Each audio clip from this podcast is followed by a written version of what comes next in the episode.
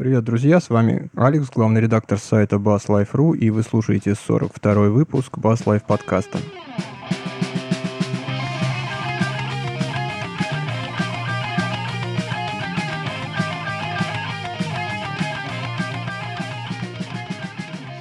Я сегодня не один, у меня в виртуальной студии гость. Человек этот известен, пожалуй, любому гитаристу в нашей стране.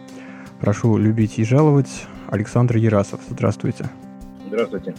Хотелось бы поговорить с вами о вашей фирме, о вашей компании и о тех устройствах, которые вы производите и поставляете на наш рынок. Вкратце несколько слов вообще, как начиналось все это дело, которое выродилось в теперь уже корпорацию «ЕРАЗ», и вообще откуда корни растут у этого начинания. Ну, история, в общем-то, известная, и она была рассказана уже несколько раз, поскольку фирме в следующем году будет 25 лет. Пошло это все с 9 класса, когда первый раз я взял в руки электрогитару. К тому времени я уже 2 года был радиолюбителем, паял усилители всякие, радиоприемники и так далее. Вот 2 увлечения, они как бы срослись в одно дело, которым занимаюсь всю свою жизнь.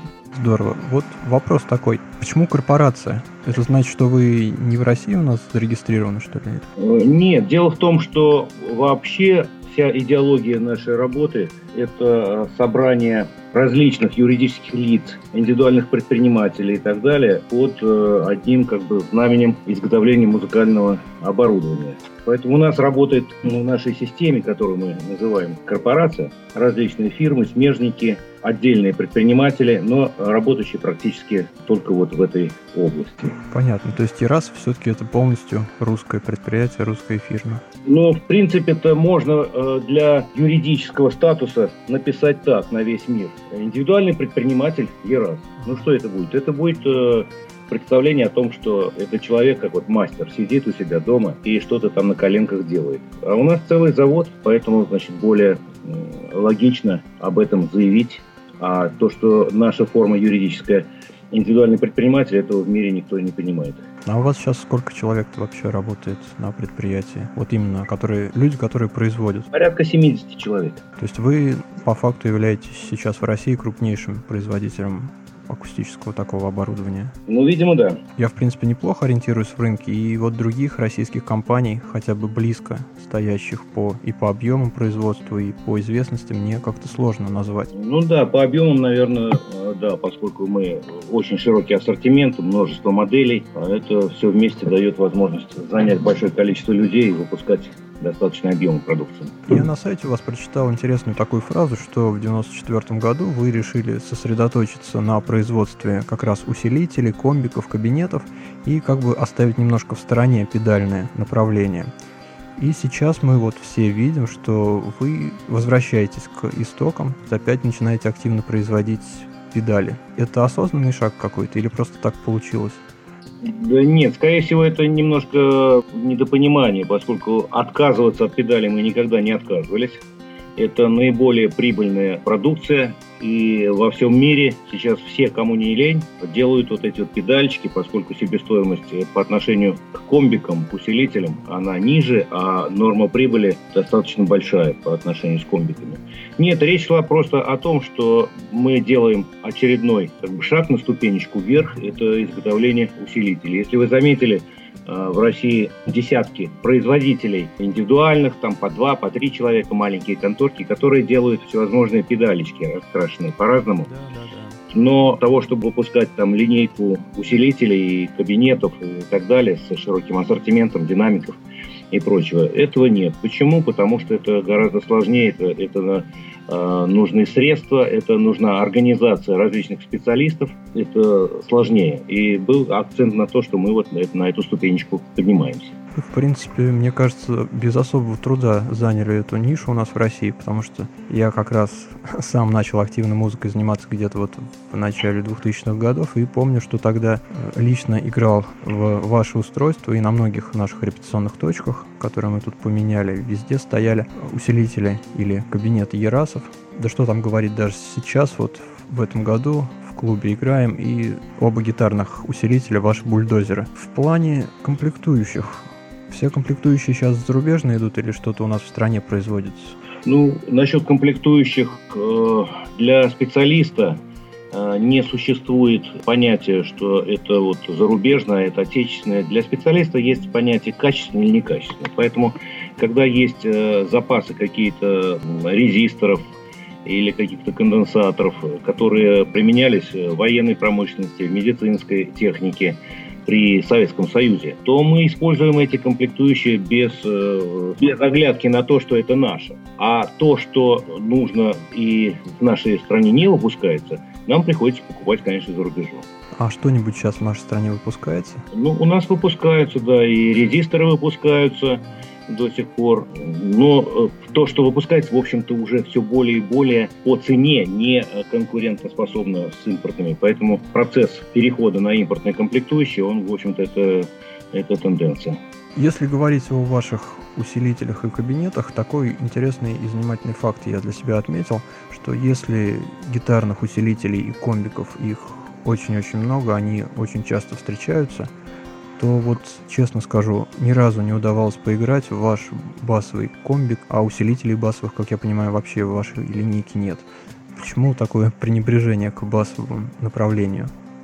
Ну, наверное, самая основная причина – это то, что я сам гитарист и проработал 12 лет в Пензенской филармонии, работал на профессиональной сцене. Поэтому, конечно же, мы занимаемся не просто каким-то бизнесом, а любимым делом. Поэтому вот то, что ближе, понятнее, и где я могу не просто делать копии, а выдвигать какие-то идеи и быть на переднем фронте вот этой всей идеологии звуковой, вот, это гитарный звук. А то, что касается басового, ну, делаем мы... Басовый компрессор начали делать. Сейчас в работе басовый коллайдер. А комбики, ну, для ассортимента мы сделали недорогих несколько комбиков, их покупают, и кому-то они нравятся, кого-то устраивает это качество, значит, продолжаем их выпускать. Немножко обидно, я каждый раз, когда начинаю искать какую-то себе новую железку или оборудование, вот обязательно посещаю ваш сайт в поисках чего-то нового, и раз за разом убеждаюсь, что Ерасов — это прежде всего фирма для гитаристов. Да. Вот хотелось бы с вами, как с профессионалом, обсудить еще один такой интересный вопрос, может быть, вы на него дадите простой и ясный ответ. Существуют кабинеты, можно даже поговорить про вашу линейку, это Баста 210 и Баста 115, басовые кабинеты, в которых используются динамики разного диаметра, 15-дюймового и 10-дюймового. Вот на всех форумах, на всех таких конференциях бас-гитарных идут постоянные разговоры. В чем же отличие, почему, какой кабинет, когда нужно использовать. Вы можете как-то пролить свет на этот вопрос, высказать свою точку зрения? Да, конечно, это, причем это не моя точка зрения, а это точка зрения любого профессионала, который знает, что, чего, откуда, и не надо ничего предполагать. Дело в том, что музыка – это практически случайный сигнал, и поэтому, когда играются ноты, особенно быстрые пассажи, то тут происходит момент изменения ноты от одной к другой.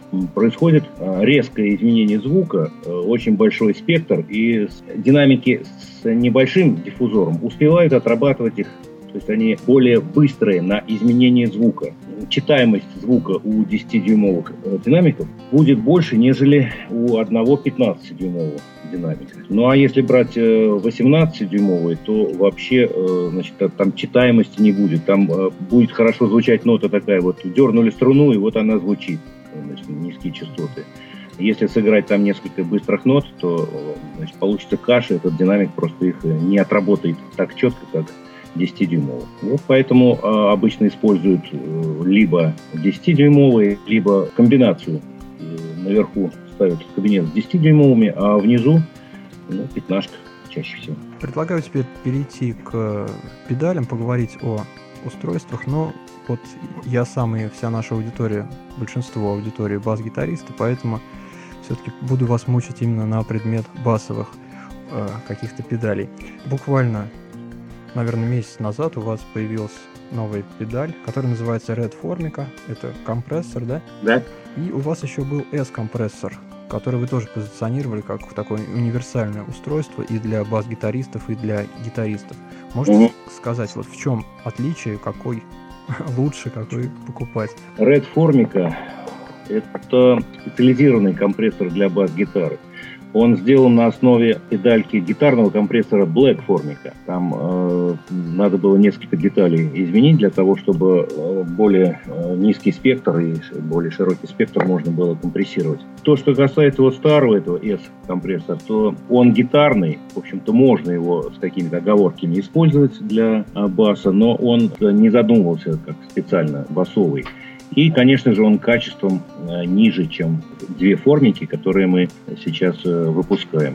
Поскольку там старые обычные комплектующие, микросхемы, которые уже 20 лет. А в новых педальках самые-самые современные, малошумящие микросхемы, которые можно использовать и в студиях. Они не шипят, они имеют очень большой динамический диапазон.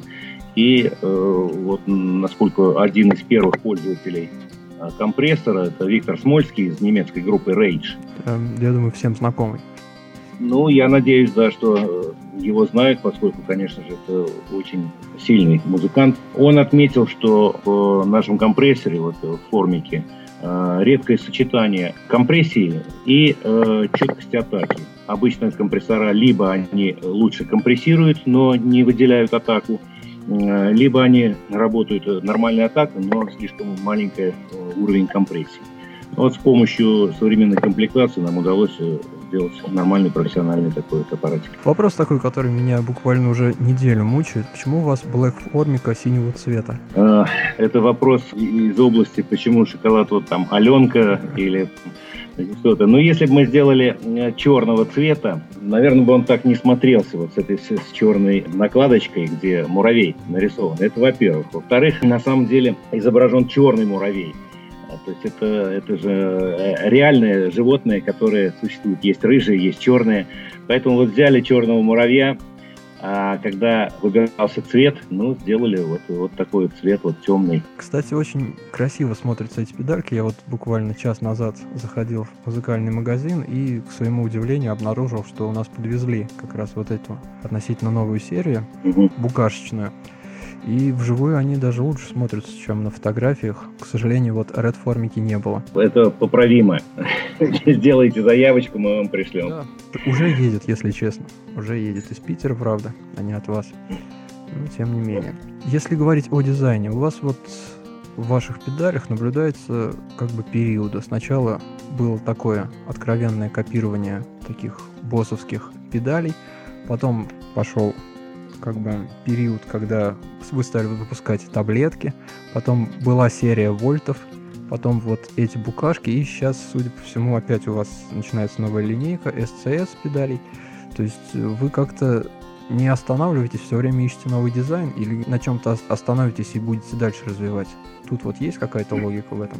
Да нет, скорее всего, значит, каждая из каких-то идеологий дизайна имеет, ну, вторую причину. Не просто так вот захотел круглую педаль там и сделал вот эту вот таблетку. Дело в том, что очень давно мы начинали делать педальки. В те времена было просто невозможно продать педаль, если она была не похожа на какую-то известную импортную.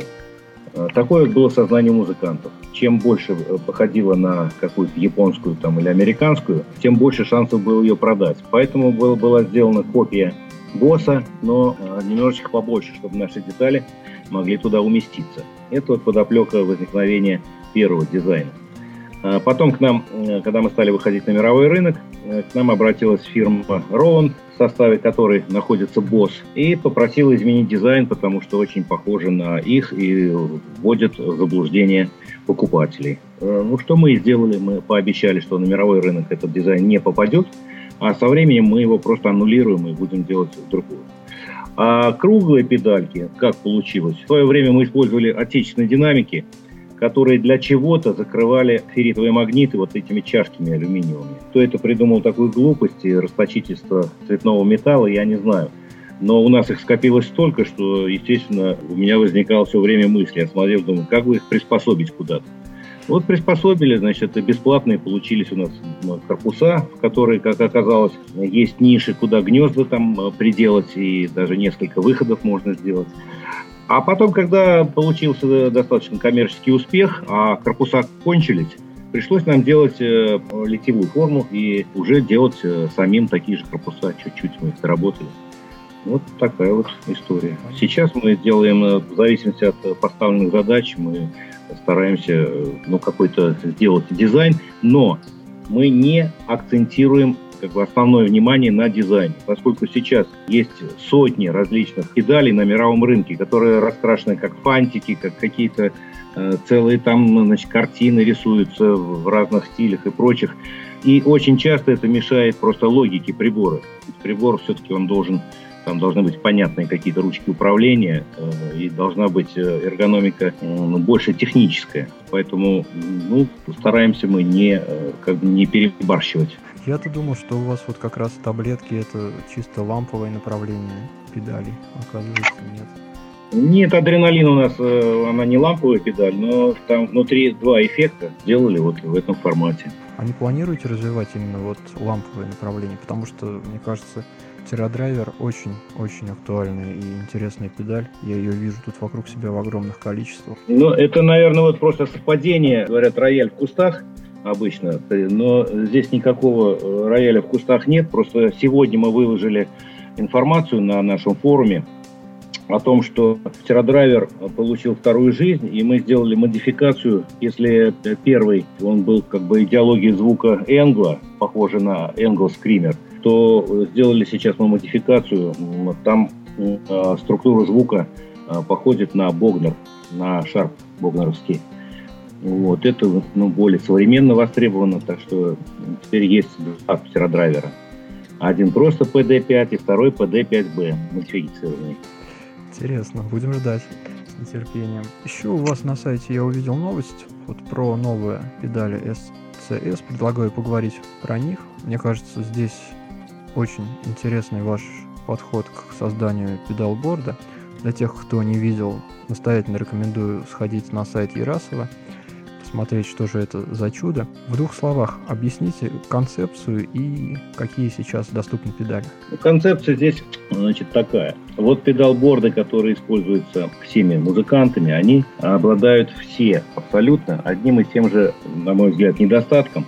Там слишком много площади используется под всякие провода для того, чтобы это все скоммутировать, чтобы это можно было вставить, вынуть и так далее. Возникла идея сделать самый маленький в мире педалборд, который собирался бы как конструктор, а коммутация осуществлялась бы дополнительно снизу. Вот мы сделали такой разъемчик в этих педальках, и теперь их можно ставить практически вплотную друг к другу на педалборд, коммутировать их снизу, и там ни одного сантиметра квадратного лишней площади нет. Получается, что педальки просто ставятся рядышком друг с другом на вот этот педалборд и между собой сбоку проводами не соединяются, да? Да, не соединяются. Если вы хотите использовать эту педальку отдельно от педалборда, просто как обычную педаль, она работает как обычная педаль. То есть там есть сбоку гнезда под входной и выходной джеки, и пожалуйста. Но если вы ее ставите на педалборд, SCS, аббревиатура расшифровывается как Secret Connecting System, секретная коммутационная система, то в этом случае ее можно через специальный разъемчик в донышке подсоединить к коммутационной панели, и, пожалуйста, все там внутри уже в самом педалборде все подсоединено. Можно только в крайне правую педалечку шнур от гитары, из крайней левой в усилитель, и в любую из педалей подключаете питание. Хотите в крайней правую, хотите в крайнюю левую, там где у вас адаптеры и сетевые розеточки. Как вам удобно. Если я захочу, помимо ваших ерасовских педалей, которые подходят для этого педалборда, использовать какие-нибудь другие, у меня будет такая возможность? Я думаю, что на педалборд, на этот, вы не поставите чужую педаль, потому что у нее нет разъема. Возможность разорвать цепь в середине, грубо говоря, одну педаль снять, в середине подсоединить провод и опять его... Опять же, в середине, в следующую педаль воткнуть. Такая возможность есть? В принципе, это там можно, но это потеряет смысл, потому что нужно опять место для того, чтобы подсоединить эту педаль какими-то куда-то шнурами. А это значит, справа и слева уже так близко педали не поставятся. Я не вижу в этом смысла. Здесь концепция, в общем-то, такая и была, что мы сделаем любые эффекты, и уже сейчас задумано более 20 моделей, которые будут в этом формате делаться, на все случаи жизни, чтобы люди могли посмотреть, сравнить и сказать, а зачем нам покупать одну педаль американскую, вторую там английскую, а третью российскую. Мы возьмем вот все педальчики, все компактно на SES педалборде, все работает. Мне кажется, ваш оптимизм, он излишен, потому что вот у всех из нас, у музыкантов, есть какие-то свои любимые там примочки, педальки, которые мы любим и которые хотим использовать в цепях. Ну, нет, я не думаю, что я излишне оптимистичен. И, в общем, 25 лет существования фирмы говорит о том, что все-таки какая-то интуиция, наверное, вела меня в этом направлении. Дело в том, что я совершенно не думаю, что все музыканты перейдут от больших педалбордов, от своих любимых, значит, на SCS-систему. Нет, конечно. Мы просто считаем, что некоторых музыкантов это очень даже устроит и заинтересует, и они смогут ими пользоваться. А вот там, где нужны стереовыхода в середине цепи, это уже невозможно. То есть здесь нельзя в середине цепи поставить педальку, из которой два выхода. Не предусмотрено. Еще один такой вопрос касательно вот фут-свитча. Он обязательно должен стоять первым, у вас на сайте написано. Да, слева. Последним получается. Получается, он всегда съедается одно посадочное место, да? Он обязательно занимает одно посадочное место. И, в общем-то, уже в процессе разработки вот этого вот педалборда возникла идея, которая, в общем-то, это посадочное место не будет настолько бесполезно. Мы решили совместить футсвитч и спикер-симулятор с усилителем для наушников.